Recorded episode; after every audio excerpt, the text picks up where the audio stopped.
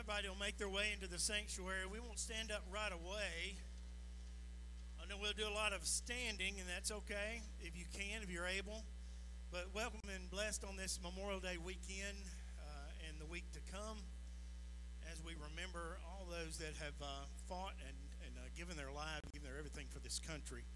Um, be thankful for that, uh, that we can come into a place like this with freedom and not be worried about uh, intrusion. I know uh, the, the freedom is getting uh, scarce as the day it comes, but there is a freedom that can be given that won't be taken away. Uh, and it was bought by the blood of Christ. And so if you have not experienced that freedom, if you haven't given your life and asked Him to be the Lord of your life, um, maybe this day will be that day that you will uh, receive uh, that eternal freedom. Uh, then you will be with Him. As uh, there's a line in this song that we're about to do Savior, worthy of honor and glory, worthy of all our praise, you overcame. Jesus, awesome in power forever, awesome and great is your name, you overcame. And putting your faith in Him, you overcome as He overcame. He said that promise is to you. If you receive Him into your life, He knows your life and He knows what you need to do day by day more than we do ourselves. So I hope this is a awakening for that. Let's all stand as we are.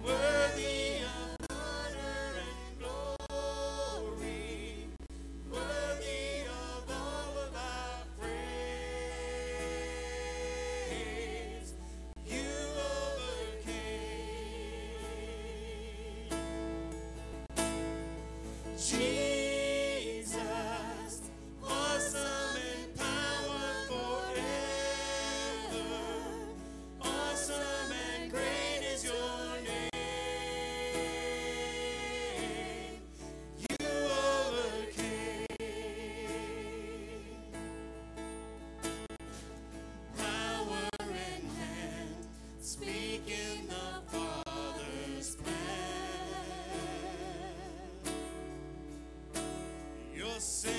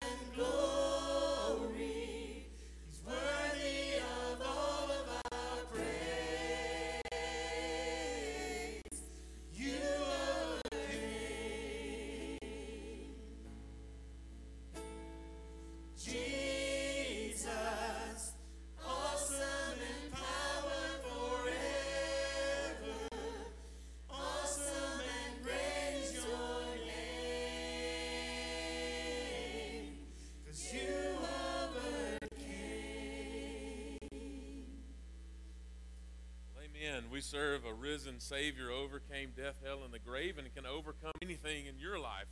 And so I'm glad that you are with us this morning, this um, as, as we are gathered this Memorial Day weekend, this Sunday at, at Northside.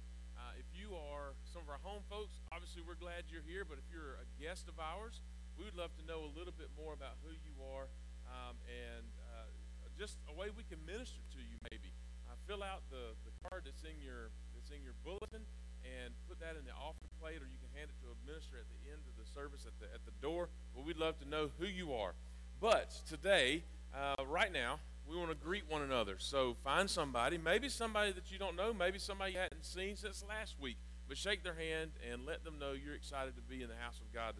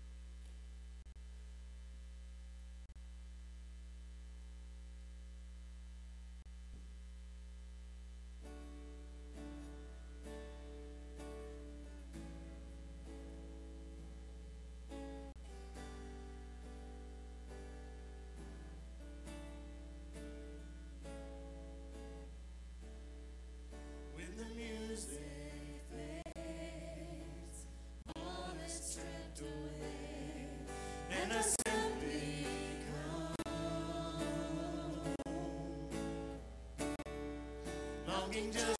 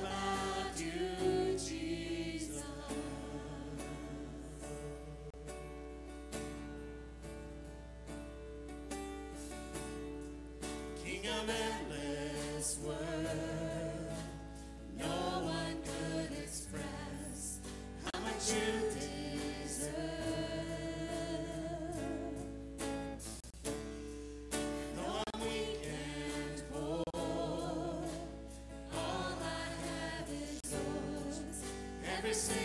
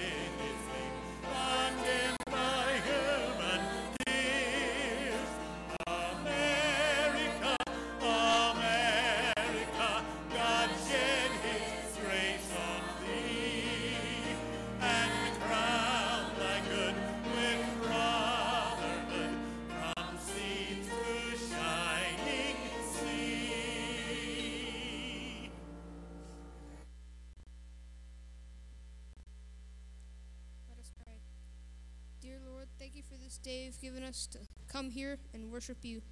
Lord, please bless all these tithes and offerings and help them to further your kingdom. In your name, amen.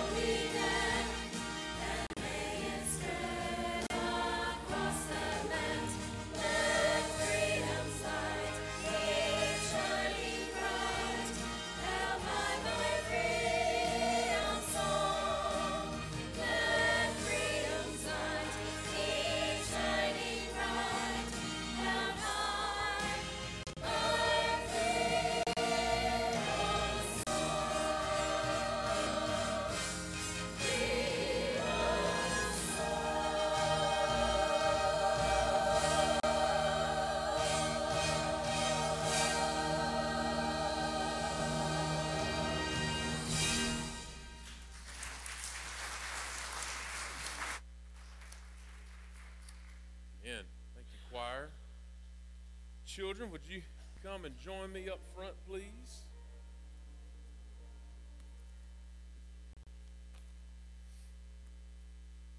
All right. How are we doing today? Hey, is your name Barnacle? No? Uh, Brooklyn. Okay, okay. Hey, it's okay. You can hug me if you want to. Um, well, hey, listen. There is a, a game that I've played before. Anyone ever played a game called Two Truths and a Lie? You've played that game? All right. So, do you, you know how to play? Can you explain it? How do you play Two Truths and a Lie? So, so, so you think of two truths and you think of one lie, and um, someone has to guess what the lie is. Okay, so th- they're they're true things that are true about it's something about you, right? That you're doing, and then one thing that's not true about you, right? And when we say those things, you have to guess. You have to guess which one is is not true, which one is the lie. Okay, so now two of you are going to have a little bit of advantage here, but um, I'm going to try this. So listen, listen carefully. What what I'm going to tell you? I'm going to tell you three things. Okay, you see that? Who's over here?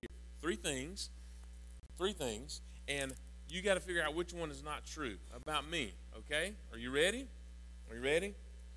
All right. Uh, first of all, when I was in high school, I was the band captain and played trombone. Okay, that's the first thing. Second thing, second thing, I have five brothers and sisters. I have five brothers and sisters, okay? And the third thing, I've gotten to travel a lot. I've been to New York, Tokyo, and Mexico City at some point in my life. So those are the three things. All right. So so the first one is I was band captain and played trombone. I have five brothers and sisters, and I've traveled to New York, Tokyo, and Mexico City. Now you don't get to go first. Okay. Can any of you think which one of those things is not true? Anybody have any idea which one is not true? What anybody? What what do you think maybe is not true?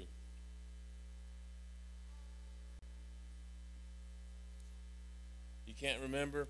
Did I play trombone? Do I have lots of brothers and sisters or have I been to some big cities? No, I have. I've been to all three of those places. Been to all three of those places, gotten to travel. Okay, Hannah, which one is it? You have five brothers and sisters. Right. Uh, how many brothers and sisters do I have? Four. No, I no you do. I have one brother. I have one brother. I don't have any sisters. I have one brother, okay? So yeah, so look, this is just a silly little game that, that we play sometimes in the youth and I've played before. And it's just a fun way to get to know people, get to know a little bit about people. So hey, listen. This is what I want to tell you though.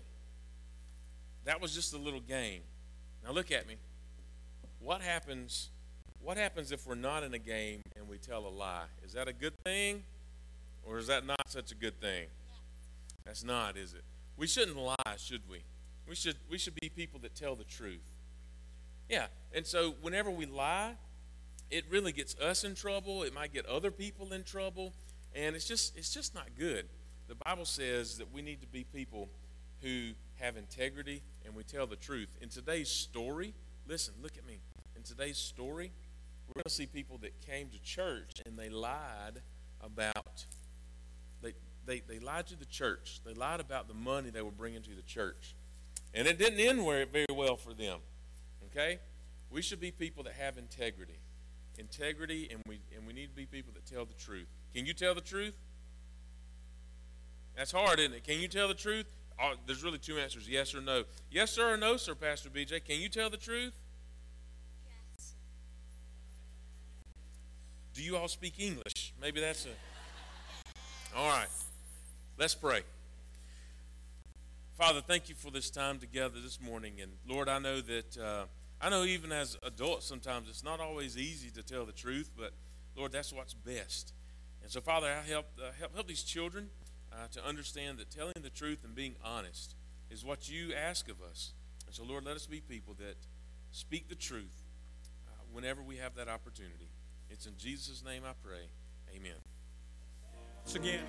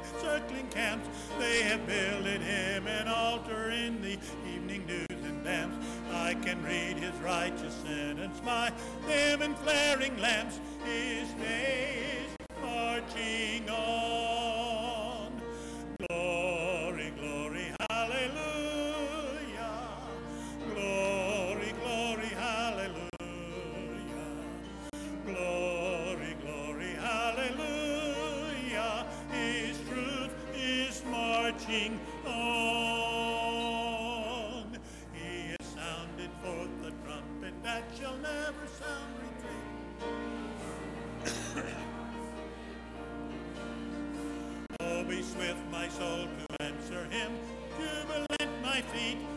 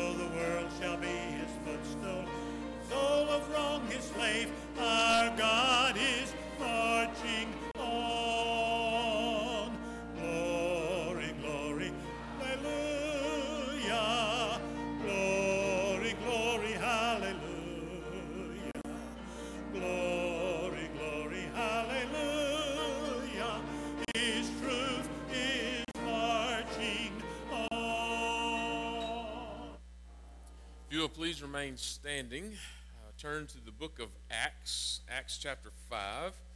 We will be there today. I'm going to read read the first few verses of Acts chapter 5. Acts 5 1. But a man named Ananias, with his wife Sapphira, sold a piece of property. However, he kept back part of the proceeds with, with his wife's knowledge and brought a portion of it and laid it at the apostles' feet. Then Peter said, Ananias, why has Satan filled your heart to lie to the Holy Spirit and keep back part of the proceeds from this field? Wasn't it yours while you possessed it? And after it was sold, wasn't it at your disposal? Why is it that you plan this thing in your heart? You've not lied to men, but to God. When he heard these words, Ananias dropped dead, and a great fear came on all who heard. The young men got up, wrapped his body, carried him out, and buried him. There was an interval of about three hours when his wife, uh, then his wife came in, not knowing what had happened. Tell me, Peter asked her, did you sell the field for this price? Yes, she said, for that price.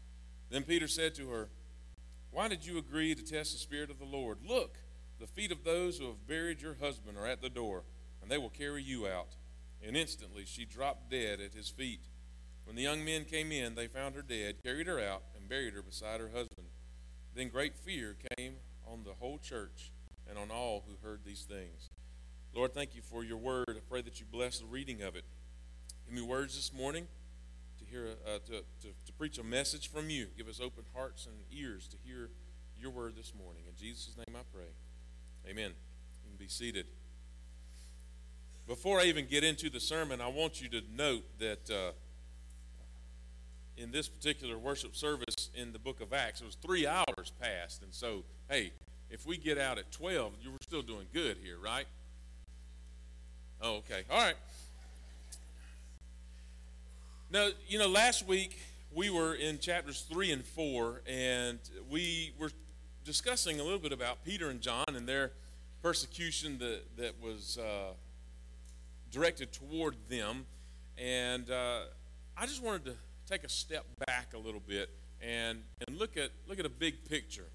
Uh, you know, have you ever ever been up to um, Lookout Mountain in Georgia, and they say you can see seven states? I've I've been there, and I just have to take their word for it because I didn't see anything on a map. There were no little dots or anything popping up, and but but you know you, you get a bigger picture. If you were down in the woods and you were looking at the trees, you wouldn't see as as much, and and and just there's just something about stepping back and seeing a bigger picture of things. Or if you're in the airplane and you fly over and you look out the window and you see, you, you really begin to feel insignificant, or at least I do when I see something and, and see how vast this this planet is and and just the the places around. But but right now in this passage, before we really dig into chapter five, I want to just look at a, at a bigger picture, really that covers chapters three through six chapters 3 through 6 because this is just in the early stages of the church and it's just getting going and some things are going well. Uh, you know on the day of pentecost 3000 people were saved and then the, the, the night that peter and john were arrested it said there were 5000 more men that were added to the to the uh, church. And we're really seeing this thing take off. We're really seeing the church really start to explode. And so satan turns his attention toward the church. Uh, not that it wasn't ever turned there before, but he's, he's really coming to attack the church. And it looks like there are three different ways in which Satan will attack the church, which he did attack the church. The first of those is through physical violence. I mean, they, they, they arrested Peter and John. They arrested them and took them and, and, and put them on trial. This is probably the, the crudest tactic of Satan that, that he would do is to um, attack the church through persecution, just to try to crush the church. Okay? And, and Peter and John, this is, this is what happened. And Peter and John in, in Acts chapter 4, kind of after all of this had taken place, after they had been arrested, after they had been on trial, and they said, We don't know what we can do because obviously there's somebody that was healed, but obviously if we say that they're right, then that means that we're wrong. We can't do that, so this is what we'll do. We'll just tell them to stop preaching. We'll just tell them to stop proclaiming the name of God. And, and in Acts 4 19 through 20, this is the response. Whenever they were said, whenever they said, hey, hey, hey, stop preaching this Jesus business, stop preaching this resurrection of the dead business. This is this is the response. 419. But Peter and John answered them, whether it's right in the sight of God for us to listen to you rather than to God, you decide. And I love this. We are unable to stop speaking about what we have seen and heard. It's like we, we can't stop talking about it. We've seen it, we heard him teach, we walked with him, we saw the miracles performed, we saw him come before this same group of people and was sentenced to die. We saw him crucified. We went to the empty tomb. He appeared to us days afterwards in a physical body we can't stop talking. When you see something like that, you can't stop talking about it. When you experience Jesus for who he really is, you can't stop talking about it. So you decide whether it's right or wrong, but this is what we're going to do. And that was their response to the physical violence. That was their response to the persecution. So that was a tactic of Satan. Well, there's another tactic here, and this is what we see in chapter 5. This one is a little bit is a little more cunning, if you will, a little more of a cunning assault, but it's moral corruption or even compromise. Compromise. So when I, have talked with the, the youth uh, several times over the, the last several years, and we talk about compromise, and we say, here's a place where I'd like for my life to be. And so, what is a compromise? A compromise isn't just immediate sin. And so, I don't know, whatever you think is the most grotesque sin, you think of that as over there. Most people don't stand in a place where they, are for the most part, they're living a, a, fairly righteous life, and then all of a sudden end up in something that's just is just gross sin. But usually, what happens is there's a little step toward that, okay, and you get comfortable there, and then you make another little compromise, and you get comfortable there, and soon all those compromises, and then and then it's where you end up in a place you never thought you'd be, and so that's how compromise works. And so his second tactic like I say, it's a little more cunning, but it's moral corruption or compromise. See, he attempted to insinuate evil in the interior life of the church. to ruin that Christian fellowship. So it wasn't oppression from the outside or persecution from the outside. His second tactic was to come within the church and try to ruin it that way. And that's what we have here with the story of Ananias and Sapphira. And we'll get into that in just a moment. But just a preview of, of next week. We have his third tactic is distraction. And so this most this might be the most subtle of all of his uh, of, of all of his attacks on the church. Distraction. You see, in chapter six, what we have is we have a, a need that arises among the church. And he, he tries to deflect the apostles from what they were supposed to do, from their priority, from their responsibilities of prayer and preaching, and then to preoccupy them with some other ministries. And so they, he was trying to really just distract them from what they, their, their responsibilities were. But the church overcame that as well, and we see the, the rise of deacons, and we see ministry being fulfilled. Now, this one I think is so subtle because they, they weren't distracted to something that was bad or something that was wrong. It was something that needed to be done, but it was but it was a distraction for the, for, for the church to direct them maybe away from the gospel to simply um, some type of, of care or social uh, pressures in the caring of widows. But, and we'll get into that next week, but here we have Satan attacking the church in three different areas, three different ways. And this church that was brand new did not have years of history of understanding how to go about their work. This untaught church, if you will, it would have been exposed to all kinds of false doctrines. But the church, through the power of the Holy Spirit, was able to overcome these. This physical attack with persecution, this moral attack with subversion and, and corruption, and almost a professional attack, if you will, with distraction. And as I as I looked at that and I studied that this week, I was drawn back to the temptations of Jesus, the temptations of Christ in the wilderness. And it's not an exact parallel.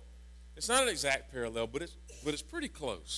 If you remember the temptations of Jesus, first he was tempted to turn the stones into bread. You see, he was out there because he was fasting 40 days. To turn the stones into bread would have distracted him from his purpose. Then he was charged with bowing down to Satan, and he would, he would be in charge of all these worldly kingdoms. Well, that certainly is corruption to say that let me do something else in order to gain this power. Corruption there. And finally, Satan tempted him with throwing himself down upon the rocks. Is that physical violence? I don't know. Like I said, I don't know that it's an exact parallel, but Satan attacked Jesus. Satan attacks the church, and we see how the early church overcomes these distractions. And so today, today as we are in Acts chapter 5, we're going to look more specifically at what took place with this moral corruption and compromise, this attack that Satan had against the church. And one reason that I wanted to step back and take that picture and just stop and look at the big picture is I think so often in the church, when something happens, we begin to look at other people as if other people are the problem. And we need to stop and realize that, especially if we are in the church together, we've signed up to be a part of the same team. And so we need to work together. And it really, an attack an attack, whether it's from outside the church or from within, we need to identify who the real enemy is. The real enemy is Satan. It works that way in the church, it can work that way within a home. If husbands and, and wives are fighting against one another, you need to realize that at some point you committed to being together and that Satan is trying to Satan is trying to separate what God put together. But let's look back at chapter 5. Look at chapter 5 again, and we're going to look at this story of Ananias and Sapphira. Now, in verse 2 and in verse 3, there's a phrase here that said Ananias said that he kept back part of the money for himself. that, that, that word that or that phrase kept back is really one word in Greek. It's one Greek word. It's a it's a verb. It's nephesio. Nephesio is a verb to means to misappropriate. Now, keep back. See, in English, I could keep back something, and over the years, I've learned teenagers will eat whatever I put out in front of them. And so, if I want to have some food for next week or have some food later, I have to keep back some of that, let them eat that, and then I can put some out next time or save some soft drinks for next week, okay? So, that's not me keeping back, you know, in order to deceive. That's me keeping back in order to keep things running more smoothly. And so, this is not the same idea here. This, this word really means to mis, misappropriate. Now, it's the same word that is used in the Septuagint. So, those of you that are like me, you don't grab your Septuagint every morning to read. Let me explain what that is. That's just a Greek translation of the Old Testament, okay? And so, that the, the Old Testament is written in Hebrew, but at some point somebody said, we need one in Greek. And so they, they put it in Greek. And it, this word is used one time. It's used to describe Achan when he stole in the book of Joshua, when he kept back some of the treasures. Now, we don't think Achan was just passively just no, he was he was he was sinning. He was stealing. And then it's only used one other time in the New Testament. It's Titus 2:10 and another and, and then it's used there in your translation it probably says pilfer or steal. And so this is not something that was just oh he didn't quite do what was right. No he knew what he was doing. It was it was premeditated is what we have to gather. It was just premeditated. There must have been a contract maybe beforehand that upon the sale of this property then we're going to give everything to the church. And then when he only presented a portion of it well you, you could really say that they were guilty of embezzlement. They were stealing from the church. And so this is what i find really interesting is that peter is not so concerned. He is a little bit. He's not so concerned that they stole, but he's really upset about their hypocrisy, the hypocrisy of everything. You see, it's not just that they were misers or thieves, but they were liars. They could have come down and said, Here's the money. Is this all of the money from the sale of the home? No, no, no. We kept some of it back. They didn't. They said, Yes, this is everything. This is all. This is everything. And I found one commentator that said this they wanted the credit and the prestige for sacrificial generosity without the inconvenience of it. They wanted the credit and prestige of sacrificial generosity without the inconvenience of it. Hey, we want it to look like we're big donors here in the church, but we don't want it to really hurt our lifestyle. But moral corruption and compromise. Again, this isn't necessarily from outside the church walls. Not enemies from without, but enemies from within. Maybe you've heard it said like the man in the mirror. Sometimes we have to stop and look at our own selves and look at our look at our own lives. In fact, Jesus tells us before we decide to remove a speck from someone else's eye, we first look and remove the plank from our own eye. We do need to look introspectively from time to time on an individual level and also corporately as a church. Look within our walls. We have seen the enemy, and he is us. So, as we look at this story and we consider the teachings what can we learn from Ananias and Sapphira? Is God still is God still serious?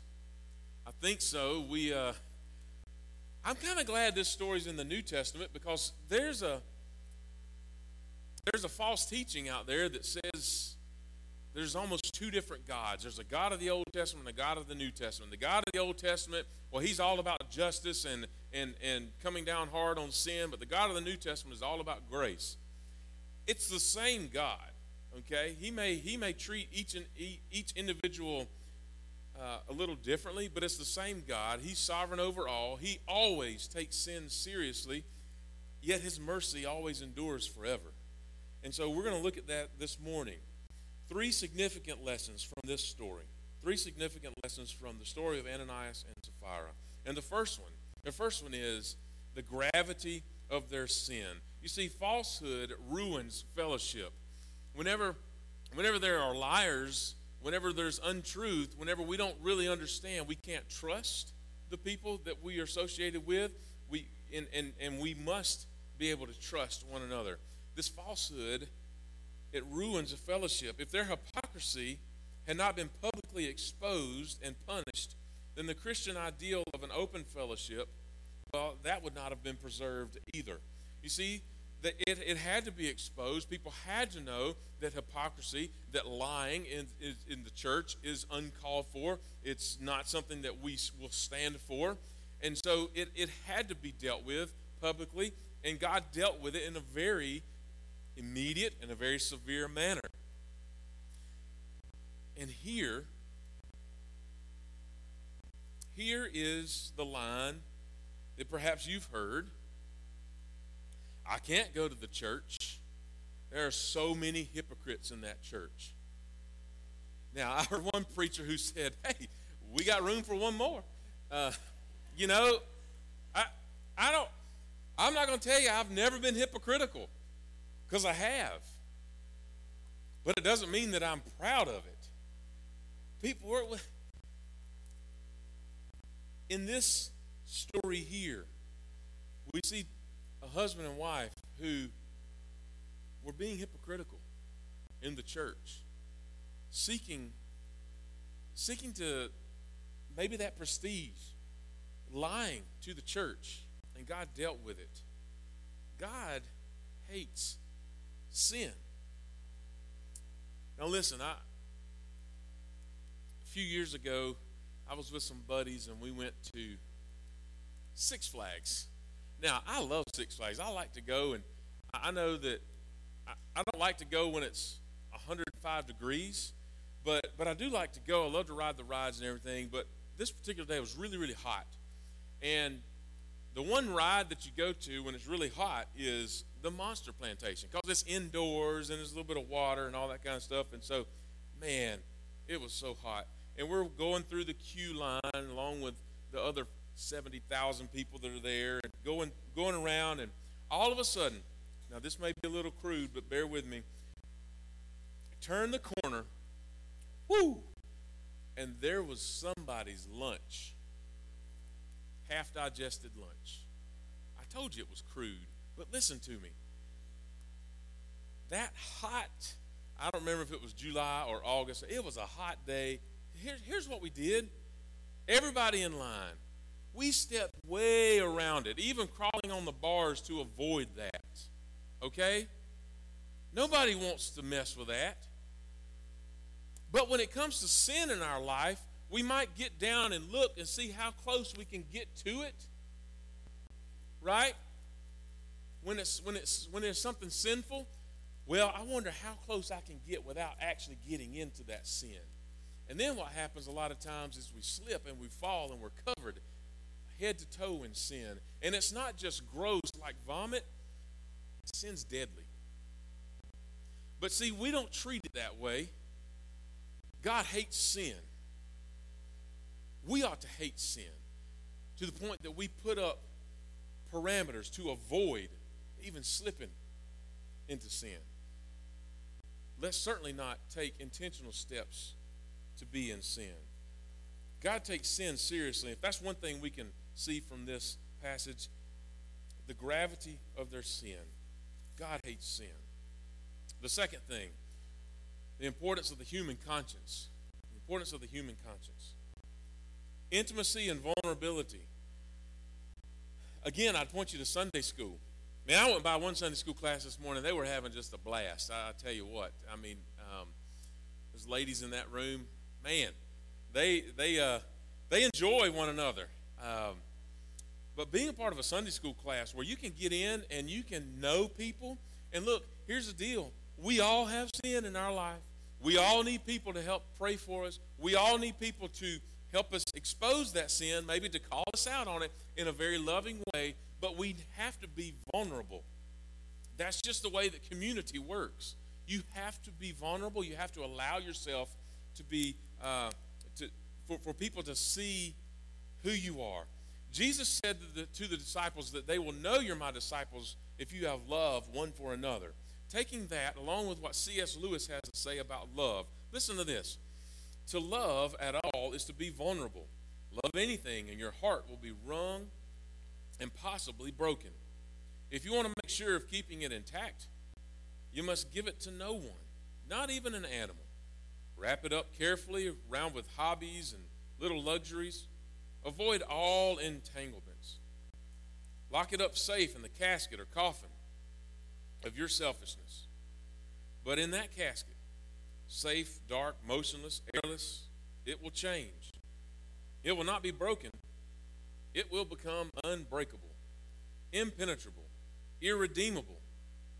To love is to be vulnerable. You could not be vulnerable. You could not expose yourself. You could not care to love and and you your heart doesn't get broken, but it gets hardened and irredeemable.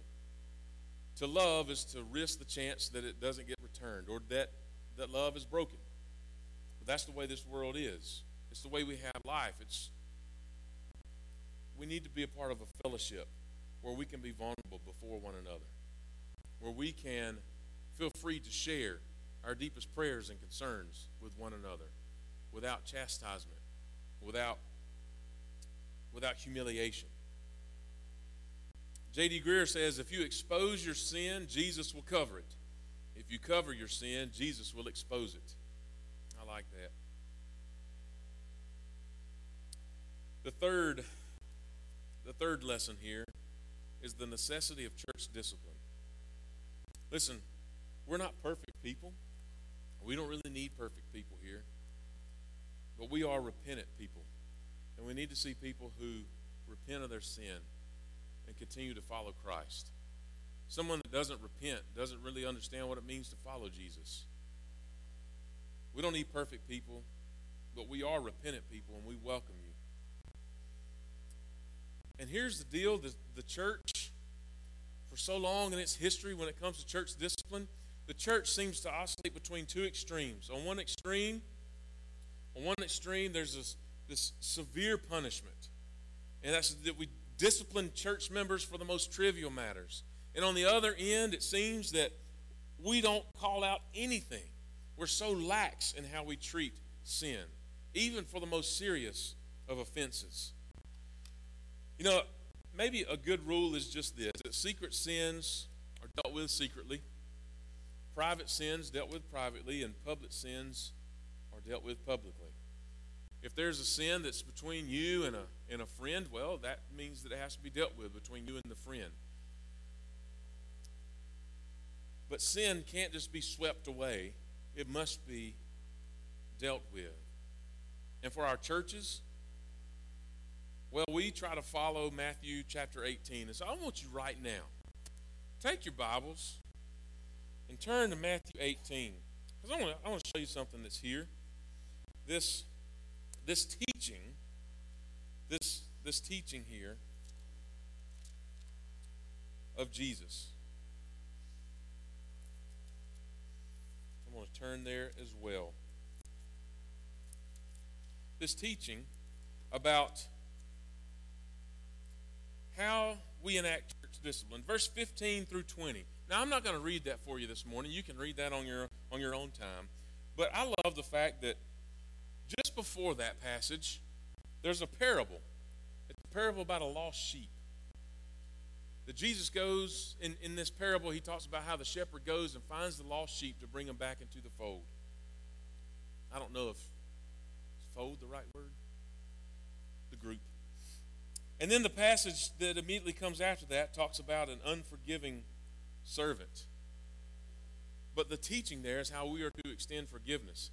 So I love the passage that is so often used to, dis- to discuss church discipline is sandwiched between understanding what it means to go and find the lost sheep and bring him back into the group and understanding what it means to extend forgiveness. Because it's not about just kicking people out or excommunicating folks or to say you can't be a part of our church anymore. That's the, that may be the final step, but along the way, it's about forgiveness and restoration. and repentance. And that's what the church must seek to do. Satan's weapons against us physical from the outside, persecution, violence sometimes, moral, corruption from within, subversion, professional, maybe a distraction. Last week, Peter and John, they continued to preach the gospel in the face of persecution. Today, this story, the church exposed moral corruption. And my question is what do we need to do? What do we need to do? Well, the first thing is we need to take sin seriously. We need to take sin seriously. I don't know if there's sin in your life. I don't know if, let me back up. I know there's sin in your life, but I don't know if there's something that you've yet to deal with in your life. And it needs to be dealt with. Allow the Holy Spirit to come and take care of your sin. We need to set up our lives so that we avoid sin. The second thing is, I cannot imagine living a Christian life apart from the church. You really need to belong to a church, not just have your name on a roll. Certainly, I think that that's important. I think it's important to sign off and say, I'm a part of this church, and, and here I am. But to really be a part of the church, to really be a part of the fellowship, and to, to allow people to speak truth into your life other than just hear from the pulpit once a week. Allow people to be a part of your life because we're together trying to push one another toward Christ likeness.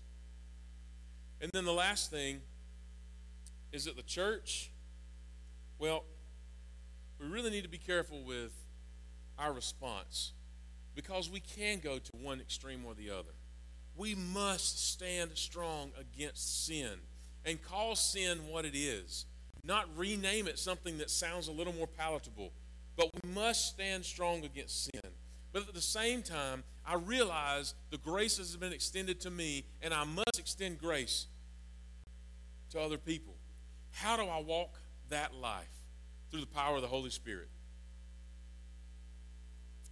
We must stand against sin, but we must extend grace. We can't hate people into loving Jesus. We can't hate people into doing what's right. They must see that we love them and we want what's best for them. And what's best for someone is to turn away from a lifestyle, to turn away from pursuing sin, and turn towards a path that pursues righteousness and pursues Jesus Christ. What must we do? Let's pray. Lord, this passage, it's kind of a tough passage because we see people coming to the church and they're giving something to the church and then they end up dead. But Lord, we see how Satan attacks the church. And sometimes it's in a very subtle manner. Lord, sometimes it's from outside, but oftentimes it's from within. Lord, sin must be dealt with. Help us. Father, as the psalmist says, search my heart. Search my heart and renew a right spirit within me. Lord, if there's anything in my heart, please, God, forgive me. I want to repent of that sin right now and turn to you. Clean me. Make me righteous. Lord, help me be able to do that with others. Father, let us stand strong against sin. Father, let us extend grace. May our conversations, may our words be seasoned with grace. Lord, you speak this morning. May we listen. In Jesus' name I pray. Amen. I want to ask if you would stand right now as the, as the Lord speaks to you. You listen and respond. It may be something you deal with right there in your own chair. The altar is open, or I'm here if you would love to talk to me or, or just have someone to pray with. But as the Lord speaks, you listen. Lead on, O King eternal, the day of March has come. Henceforth in fields of conquest, thy tent shall be our home. Through days of preparation, Thy grace has made us strong. And now, O King eternal, we lift our battle song. Lead on, O King eternal, till sin's fierce wars shall cease, and holiness shall whisper the sweet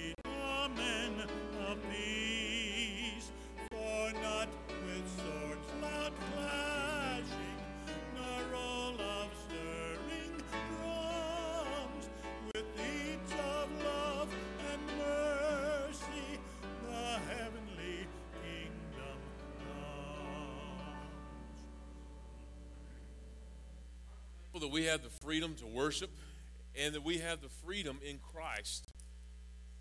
Amen. Let's uh, let me uh, just share a couple of announcements with you this morning. Uh, Vacation Bible School. Uh, your shirts will they be available after this? Okay, so if you're a worker, you get one free shirt. Uh, but if you need to, to buy a shirt for a kid, um, they're five dollars. Make sure that you do that. Pay attention. There's some. There's a couple of meetings coming up for all workers, and so you don't have to attend both, but try to attend at least one of those. And uh, you, you can see that in your bulletin, and then be sure that you register your, your children, register as workers as well. You can do that online on our church website. And then the last thing I want to share with you is next Sunday night. So we don't have anything happening tonight, okay? Uh, but next Sunday night is our music celebration service, and this is a little different than from years in than, than years past. So at the end of the summer, we'll also have our talent show, but this coming Sunday night, uh, we do want to have you share in music, and so if you've got something that you'd like to share, now worshipful. So we're, we're trying to separate kind of the comedy kind of music and, and, and just a, a worship experience. So worshipful type thing uh, this coming week. Or if you don't have a musical talent that you want to share with us, maybe you have a favorite hymn. You have a favorite hymn in the hymn book. We'd love for you to be prepared to share that. So you'll come and say, hey, I want to hear him and be able to tell us what number it is in the book, okay? So you got to do a little bit of homework. But the other thing that we want you to do if, if you will, is to look up a little story about that hymn. Tell us a little bit about it. Maybe who wrote it, what circumstances were going on. And I, I know if you'll do that anyway, you'll be blessed to learn about some of the hymns that were written. Uh, you'll, you'll, you'll learn something about our, about our faith. So do that, and we will see you Wednesday night back here. Um, Bill, if you will come and say a closing prayer.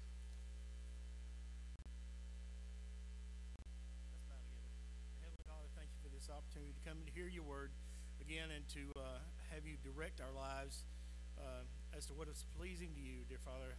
This, uh, thank you for this time that we can go and, and have a little bit of time with our families and, and, and travel, whatever may have in our lives, dear God. Just thank you for your provision, your protection. Uh, send us out as ambassadors always, dear God, to uh, proclaim the goodness of the Lord. It is in Jesus' name we pray.